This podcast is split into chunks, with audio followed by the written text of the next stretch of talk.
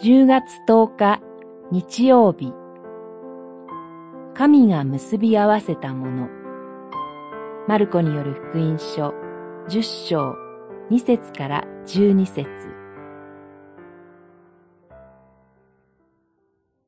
したがって神が結び合わせてくださったものを人は話してはならない。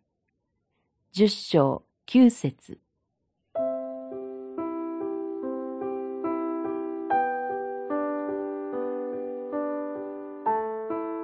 ファリサイ派の人々が主イエスを罠に陥れようとして質問しました。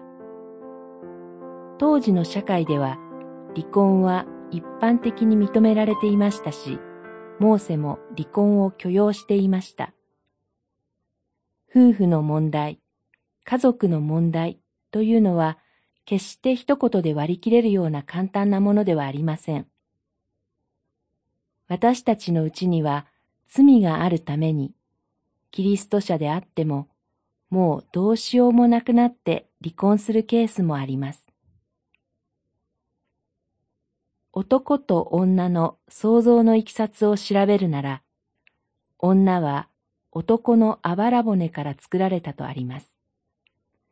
しかし、男は女から生まれてきます。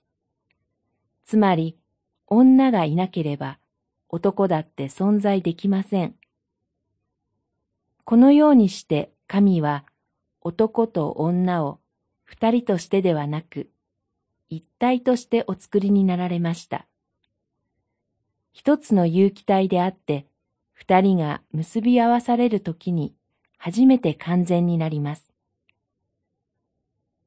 この男と女の創造は、そのまま主イエスと教会の関係になぞらえられます。